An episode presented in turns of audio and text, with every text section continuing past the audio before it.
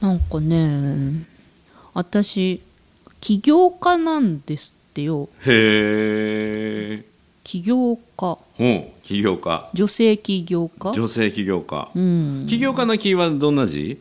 ええ大企業の起業家起こす方の起業家起こすあ起こす方ね起こすなりわいの家起業家女性起業家として業うんスピーチしてくださいっていうお仕事がこの前来てへえ私もへーって思いましたうんうんうんうんでもそれを女性の起業家アントレプレーナーとして認められたあのアントレプレーナーアントレプレーナ起業家っていうと漢字で2種類あるので、まあ、それを区別するために自分で創業してっていうかね新しく企業を起こすっていうのはアントレプレーナーっていうんだけどーへーアントレプレーナーねアントレプレーナーとして認められたってことですよねただ僕はそのいやでも授業はそういう何 MC の仕事としはてい仕事をしているとして、はいまあ独立してるから起業家っていうことなのかなそこがよく分からなくなりまして、うんぜひ、まあ、西村さんにね、うん起業家って何なるほどっていう話も聞きたいしリスナーさんうも、んなんか私がこうお会いしてるリスナーさんたちは、はいうんその起業なしようとしてる人とか、実際起業したんですって人が多かったんで、うんえ皆さんどう思うのかなっていうのを今日褒めで、なるほどねあえてお話ししたいななるほどと思ってちょっと今ぼやいてみたんですボン ね。ボやりたいよね面白い面白い起業って面白いよ起業したいって考える人多いんだけど実際に起業する人ってすごい少ないんですよ起業したいって自分で会社を作りたい会社を起こしたあい私会社を起こしてないですうん私あのあれじゃないから会社じゃないから個人事業主ねそうそうそうんフリーターうんうん明るいフリーダーとしてやってるんです通常は会社を自分で作って、新しくあのそういう業種を作ったとかねというのを起業家というんだけどねへえ、はい、だから僕はもう3つぐらい会社は作ってきたのでそうですよねいろんなお仕事覆面調査してますもんねとかはい不動産の管理会社も作ったし、ホテルの運営会社も自分で第二創業して作ったし、うんまあ、4つぐらいの組織の代表とか起業はしてきてるんだけどももっと言うと起業するか会社にで勤めてるのかというよりももっと大事なのはどんな働き方を自分が選ぶかということの方が僕はもっと大事だと思ってるんですよ。働き方を選そうぶ働くっていうことをどう考えるのかこれってすごい人生の中で大きな問題だなと思ってそれはね結構僕深く考えることは多いですねそれをちょっと今日は話してみましょうか褒はい、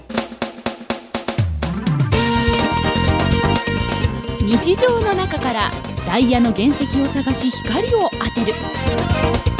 褒める達人的生き方を提案する今日も褒め立つ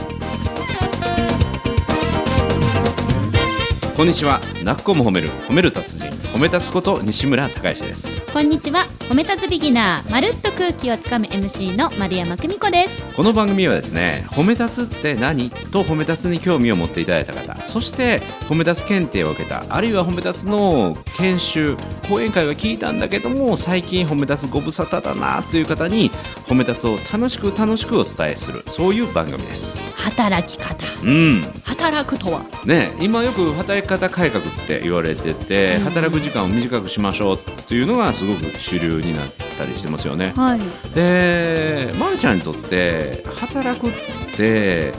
どういうことだと思います修行修行かっこええなちょっと目泳ぎながら言ったけどね 大丈夫修行なんや修行だなうんでねよくある質問にこういう質問があって今10億あるいは100億一生働くことに困らない金額、まあ、100億ぐらいもらったとしてねはいそれでも今の仕事を続けますかって言われたらどうあどう続けるお続ける素晴らしい続けるじゃあお金のために働いてるんじゃないってことだよね、お金欲しいですけどねうん、でも100億円あったとしても今の仕事するんやから、うん続ける続ける素晴らしい絶対やるじゃあじゃあ今はもう自分を生かすっていうかこと表現としては修行っていう言葉になったけども、はいまあ、やりたいことなんだろうねもうやりたいやりたいんですようん、だって3年前うにん、私今より収入あったんですよはい、お金あって、で年収で800万ぐらおいすごいすごい今の仕事するために捨てたんですよ、すごい800ど万ちょっとを捨てたどどこに捨てたの僕平井に行ってくる言う人が結構いると思うけど大丈 夫もうもういろんな人にこう分散してあげちゃったってことですよへーなんで権利をねなんでお金じゃない生き方をしたかったのそのちなみにその800万の時はどんな仕事やったんですか営業の営業のはい営業やってました、えーでじゃあ優秀やったってことねなのかなわかんないけど、うんうんえ MC もやりながら営業の仕事もやっていて、うんまあ、要するにダブルワークをしていて、営業の方だけで800万ぐらいあっおて、まあ、悪くない800万を捨てたよねそうその800万やめて、で MC の方に戻って、うでん自分が MC ばっかりやるんじゃなくって、うん MC ができる人人前で話せる人を増やしたいと思って、展示会業界にうんへ私を育ててくれた展示会業界に戻ってー展示会で接客する人、ん展示会で MC やる人を育てるっていうはい活動を実はやってもうだからいまきなりす。ズバッと確信の答えに来たけどもあの、ま、るちゃんなりのねお金じゃない生き方っていうか働くことはお金さえも儲かればいいんだというものではないってことだよね、まあ、お金もあった方がいいけどもあった方がいいけど思ったんですよね、お金を稼ぎたかったら別に MC じゃなくても、うんてか MC よりももっと稼げる仕事いっぱいあるから、お金欲しいんだったらそっち行った方がいいなっうん、おーて思ったんです、うんでそれを選ばなかったよそねれはやりたい仕事じゃないああかなるほどなるほどらやりたくないと思って、私がやりたい仕事をやろうと思ってう、やりたいを選ぶからお金がちょっと減るのはもうやりたいんだからしょうがないわねっていうのを人生で初めてちゃんと腑に落としたのが3年前素晴らしい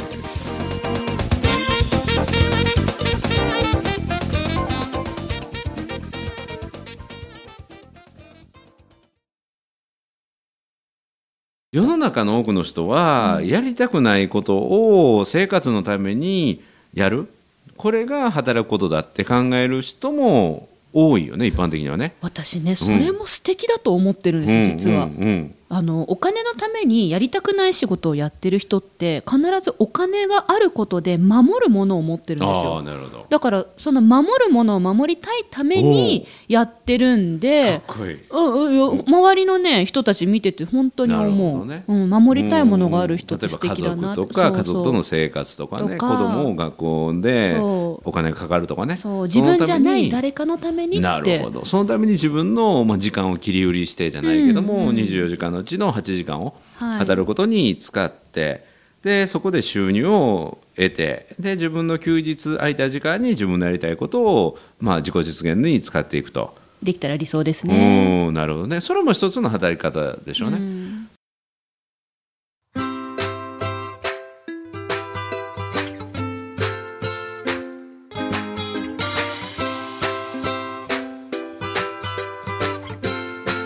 今日も褒め立つ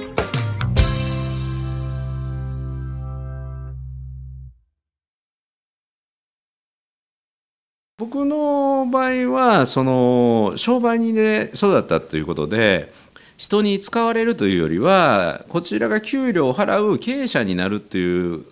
そういうなんていうかなあのもう DNA レベルで染め上げられたとい うかもう子供時代からそういうもんだって育ってきたんですよ。へねー、うちの親父は逆でね逆でっていうか僕は商売人の3代目で祖父がものすごい厳しい人へで。ー今から85年前に15歳で石川県の本当に田舎の小作農家から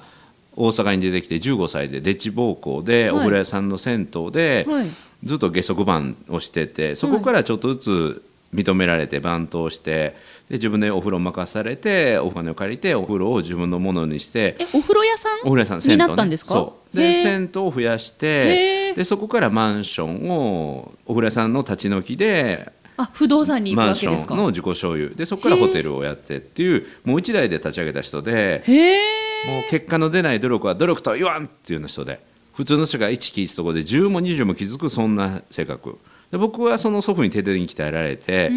でうちの親父はどっちかというと哲学者みたいなもんでね本を読むのが好きで商売あんまり好きじゃないと。はいで高吉そんな商売になりたいんやったら商売にせえっていうので僕は野村不動産というところに企業に勤めて修行して不動産会社で修行して本業の不動産会社に戻ってきたっていうねへえパターンで僕は経営者になる時にはねこう思ったんですよ経営者になるってことは自分がねまあ悪魔と契約してね悪魔うん、自分の24時間365日のすべての時間そして自分の全エネルギーを商売に使いますと経営者になるにはねその代わり成功させてくださいっていう契約を悪魔と結ぶようなもんでねでただし悪魔がその契約を守ってくれるのはもうそれこそ10%ぐらいしかないみたいなねそれぐらいの経営者っていうのは厳しいもんなんですよで僕は経営者を目指すには必ずこの話をするんですよ、経営者になるということはそういう自分の全ての能力全ての時間を捧げるんだと悪魔と契約するでそしてその悪魔の約束を守ってくれる率は10%ぐらいしかないよって、うんそれでも経営者になりたいんだったら経営者を勧めるけどもその覚悟がないんだったら給料をもらう方がずっと楽だよっていうのは伝えますねいつでも。うーうんんで経営者になりたいって方がいたそうらで今は僕今でも僕はそういう考え方なんだけども今はね天使と契約することにしたので。天使うん、あの天使に自分の持っている力を全部あの捧げるので成功させてその代わり自分のために稼ぐんじゃない、あの世のため人のためになることに使うのでよろしくっていうとこれね今うまいこと言ってます天使が舞い降りるんですかそうそう助けてくれへるーだから悪魔と契約してた時は自分さえ儲かったらいいっていうマインドやったと思う、うんだから成功してやるんだのし上がってやるんだ人には負けない、うんっていうようなことであの競争の論理でやってましたね多いですよはいねまあ、それも大事だと思います。うん、うんお金に軸を置いてる方そうそうはそういうふうに見えるイメージがあるんだけどでも、うんまあ、その方の人生がお金が豊かになることでご自身が豊かになるって判断してるんだったら、あいいんじゃないかなと思って私は見てるそんうそう衣食足りて礼節を知るという言葉がありますからねはい衣食足りて礼節を知るどんな意味でございましょうかいいは衣ね、はい食は食べる食べるものとか着るものを不自由しなくなって初めて人に優しくできる、あるねうん、お腹礼減ってるとダメイライラしちゃうそうそう礼儀作法なんかは衣食ね食べるもの心配してなくていい着るものもケチケチしなくていい住むとこも、まあ、生活が安定して初めての教養であったりとか礼節だっていうのが、これ衣食足りて礼節を知るっていう言葉の意味なんだけどへーやっぱり生活していくためのその収入って大事ですよね。うんうんうん四歩目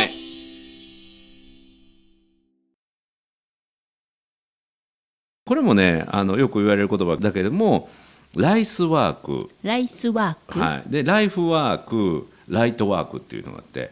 ライスワークのライスはお米ねお米食べていくための仕事あでライフワークっていうのは自分を人生をかけたようなそんな仕事でライトワークっていうのは世の中に光を届けるような仕事へえ、うん、でこの順番であの満たされていくんだろうなっていうそういう言い方をする人もいますけどね、うんだから、ま、るちゃんはライスワークじゃなくてライフワーク自分がこの人生をかけてやりたい仕事と出会ったので、うんだからそういう人って幸せですよね。ずーっとやってたいですもんうんもう現場にいるのが何より幸おーせすごい疲れますけどねすごい疲れるけどわかるわかる幸せ楽ではないけど楽しいってやつね、もう楽しい幸うせんこの前もね僕電車東京で乗ってあ大阪やわ地下鉄乗っててね、はいやっぱりこの土曜日の出勤って疲れるよねっていう人がいてね、はいい、い年のおじさんなんですけど、僕より5つぐらい上の人かな。で普通は週休2日の大企業に勤めてるような2人組かなでたまたま土曜日になんか出勤しないといけない用事があったみたいでおうだから週休2日が守られなくて土曜日1回たまたま出勤に出ないといけないっていう人の心からの愚痴が本当に重かった。重かったうん、この人本当会社行きたくない人なんだろうなと思って それを聞いてこっちもちょっとドヨンとなりましたけどねそれでも言ってるんだから偉いと思いまうんすそれよが偉いよまるちゃんえほうそういう人ま守るもんがあったり本当は行きたくないのにうん行く日本のサラリーマンは素敵って思いうよやね偉いと思いますよ優しい本当にだって私できないもんうんあれどういうこと 嫌ならいかない私営業の仕事をね、うんこうやってた時期ありましたけど、うん朝行けなかったですあか体が反応してってことらうんはあ起きれないあそういうことかし行きたくないうんうんだから朝礼よくいなかったのはいでよく怒られてましたはい起きてって言われてへーえじゃあ起こしてみたいなそれでも普通で言え ば不適合者よね、企業の中で言えばね、そうでしょうね、う、うんだからで営業で数字作ってたからまだ置いといてもらったんやけどしかもリーダーでしたよお うおうそれが営業で数字出せばいいっていうんじゃない管理の仕事とかやったらちゃんとした時間に来なかったらもうクビやもんねと思うじゃないですか、うん管理だったんですよ、マジで、うん、営業管理だったんですよ、うんうんだからもいやうとか営業管理だけどやっぱり数字を作るでしょあのチームメイトうんうのん数字をいかにこう作ってもらうかを管理するはい人はだから自分は自分でやるんだけど、うん自分が持ってるチームの全員も数字をうんうん個々に持っいはいはいはているんで、うんうんいや何が言いたいかというと、うんメーカーとかやったら絶対無理やねってことねあメーカーは無理ですうんうね、んやっぱ1プレイヤーだから、うんみんな1プレイヤーだから、うん個々にできることがある、だ向いてる仕事と向いてない仕事って人間あると思うんですよ、今は朝起きれないっていうことはないんでしょあのそのえ MC の仕事 で MC の仕事はうん午後からお引き受けして ます、なるほど自分の体質に合わせてね、はいうん、やっぱり朝は弱いの弱いはいでもそういう働き方できるっていうのは幸せやね午後から働けるっていうねそういう仕事が選べるっていうのはね大体でも展示会って午後やもんね朝一からっていうのはあんまりないもんねそうですね、もう1日いないです、ほんほんほんほんもう時間区切って、この時間からこの時間だけお引き受けができますっていう、おーもうタレントやねタレントうんロック歌手みたいなねあロックシンガーあれですよロックシンガーあれもうですよ夜中飲んだくれてるから違う違う違う、飲んだくれてない、飲んだくれみてたない、ないあの自分は午後のこの時間が一番頭も体も元気ってピークパフォいーマンう、スが出ますっていうねそうそうなので、そ芸の人芸人芸人パフォーマーそうパフォーパマフーォーマ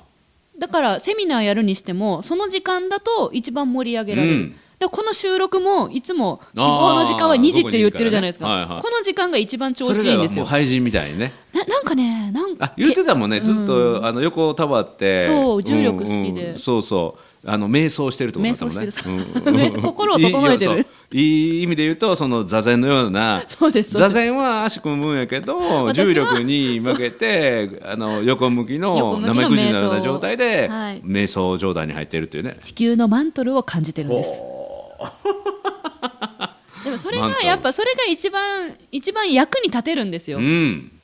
長い時間、うん人とずっと関わって何かをするよりも,、もう短時間で関わって、うん現場行って体動かして他の時間はひたすら考えるんです、うん私はうんひたすら考えるほどう捉えればいいんだおーこの事実はとかうなんなかるそほういうどのだから体は休めてるんだけど頭はや休ましてないっていうかずっとね頭はずっと働いてますねマントルと相談してますもんずっと本当にマントルさん必須もう必ず必要やねまあ必要ですねはあそのマントルさんから返事が返ってくるよね。帰ってきますね素晴らしいやっぱりなんか私は悩んでしまったり落ち込んだりするので、であのコアじゃなくてマントルさんやねその周りやマねントルさんそうですねあのじ核になってるじゃなくてそのちょっと周りのちょっと周りの、その周りのマグマでもそなうでく、すねマントル層まあマがいンいトねル層ですね、まあ、知ってるのがマントルって言葉しかなかったっていうのが オチなんですけどそうたまたま出たなりるほど、まあ、地球の内面とそうですね向き合ってると、自分の内面ともねやっぱその時間が私は必要じゃないうんうとん社会とうまくやっていけない、うん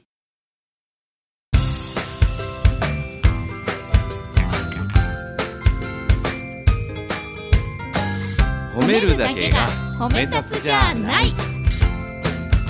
今今日日もも褒褒めめ立立つつ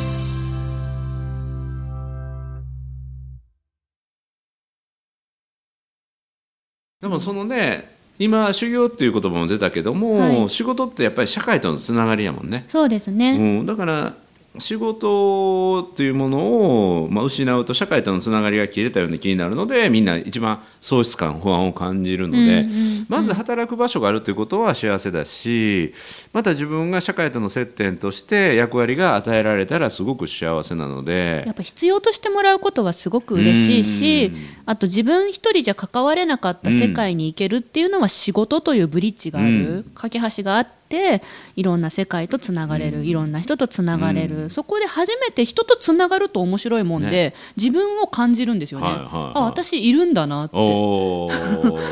ーそうそう人はね人と出会い人と出会い自分と出会うっていうから、人と出会って初めて自分が何者であるかっていうことに気づくっていうこともあるからね。ですねやっぱその自分が、うん自分がいるっていうのを気づかせてくれる人、うんうん、と関われるのが私にとっては仕事であ素晴らっしいて。うん、でそれがね自分が会社を通じて人とつながるのかいきなり社会とつながる形の企業になるのかっていうのはそれぞれ人によってのタイプとかねそのルートが違うだけあなんですそね。うそうそうそう、ううんんだから目的もお金でその高い年収のところに行く人もいれば、まあ、もっとその枠を外れて自分で起業したいっていう人もいるだろうし起業すると自由になるように思えて実はものすごく不自由になりますからね。まあうんまあ24時間なくなりますもんねそうだから働く時間は午後からのピークタイムなんだけどもそれ以外の時間は全部その自分のやりたいことに当てることがこれまた企業なので、はいだからその生き方が典型的な起業家だったのでそこを認められたんじゃないかな、ま、るちゃん。かな会社のあるなしじゃなくて自分の24時間365日をすべて自分の能力を社会とのつながりに当てる自分の能力を生かすことに当てるこれを起業家とするならばあ丸山久美子さんはそうしたんだろうなというところで多分白羽の矢が立ったんだと思いますよ。光栄でしたねうえ、んどんな話したんですかちなみに。え800万捨てたうんでそれで初めて33歳うで、んこういうことやりたいって思いました、うんでもこういうことやりたいって思ってもあのちゃんと伝わらなかったら意味がないんですようんネットもあるけどやっぱリアルに対面で人が喋って伝えることってパワーがものすごいあるから喋って伝えらられたらいいですよねそこで喋って伝えるためにはこんなテクニックを持ってますんでって今日はそのテクニックをお素伝晴えしまらすしみいたいな営業になってるやんちゃんとだから女性起業家向けの出資者を集めるスピーチ法とかねほうやると私は女性起業家として皆さんが人前でマイクを持って喋った時うにん綺麗に喋れる方法おーやっぱりね起業するにあたって一番大事なのは、お客さんと共感者を見つけることなんですよ、うんうんうんそれがなかったら本当は起業ししてはいけなくて、だからその自分の思いに賛同してくれる共感者それは一つはお客様だし、はいもう一つは出資してくれる人だし、そういう人を集めるにはやはりその思いがあっても思いが上手に伝わらなければ、ま、るちゃんが言うようにないんだと一緒なので、だからまるちゃんのスピーチはそれはすごいいいスピーチだったと思いますね。自分との相手聞きた戦いでしたけどねあそうどういうところがで目の前にすごいきらびやかな女性たちが50人ぐらいいらっしゃって皆さん起業してる人もいれば起業したいって思っててみんなすごいなんかキラッキラキラッキラしてたんですよ、んやっぱキラキラしてる人の前うに、ん起業家ですっつって立つんだったら、うんなんかちょっといい話しなきゃなとか、うんなんか見え張りたくなるんですよ、う私も女だから、うんだいや女だけじゃななんくてで男もそう笑笑ったんですか今いやいや女だけじゃなくて男もそうやからあ本当に、うんなんかその張り合いたくなっちゃうのが本来なんだけど、うん張り合ったって別に誰のためにもならなういん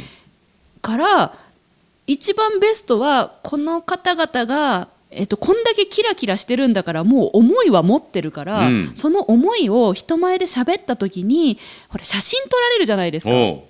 人前で喋ってる人って、その時にいい状態で写真に残るのと、なんか半目とかおー変な状態で写真に残るのと印象が違うのでいい状態で写真に残るにはこういう喋り方の形を作るといいんですっうんうんうてんでやっぱ女性なんで綺麗に形に残るのは大事ですよねっていう、反応はどうでしたもう 拍手喝采、えー素晴ら しいてかね爆笑でしたあそうすごいやすごい時間どれぐらい喋ったの15分 おお15分で爆笑を持ってくるってすごいだよねみたいになって、へーやっぱ女性なので、うんうん分かってくれるんですよね、へー大成功やそれじゃあ読んだ方も主催した人もあ喜んで喜んでくださってましねえた、もうぜひ次さ回すがもって言ってくださだってさすが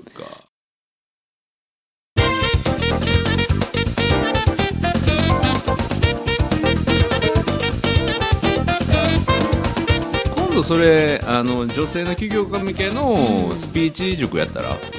スピーチ塾スピーチ塾、うん、スピーチの仕方を教えるって言ってその15分は、はいあの今日は導入編で、うんうん、人前でもう共感者が集まりお客さんも集まり、はいあのこの社長と働きたいっていう、えースタッフも集まる、うんうん、そんなスピーチの仕方を教えるそういうスピーチトレーダーそれもエグゼクティブ向けだったらお金もらえます よだってそれ喜んでもらえたらもう15分間でね、うんうん、それをもっと詳しく知りたい人きっといるやだ一個できちゃったそうよこうやって作るんですかそそううやって作るんですいうのがね苦手な のそうそういうほらお金稼ぎの目線がちょっと私疎いものですから、へー僕商売人やからあこおーこで商品ができたよと思ってあら、うなるほどねん、うん、ということで後でコンサル料をいただこうということでえっと今日は200円ぐらい持ってるかなあとは大丈夫かなということで「なっこも褒める褒める達人褒め立つこと西村隆之と褒め立つビギナーまるっと空気をつかむ MC の丸山久美子でした今日も褒め立つそれではまた次回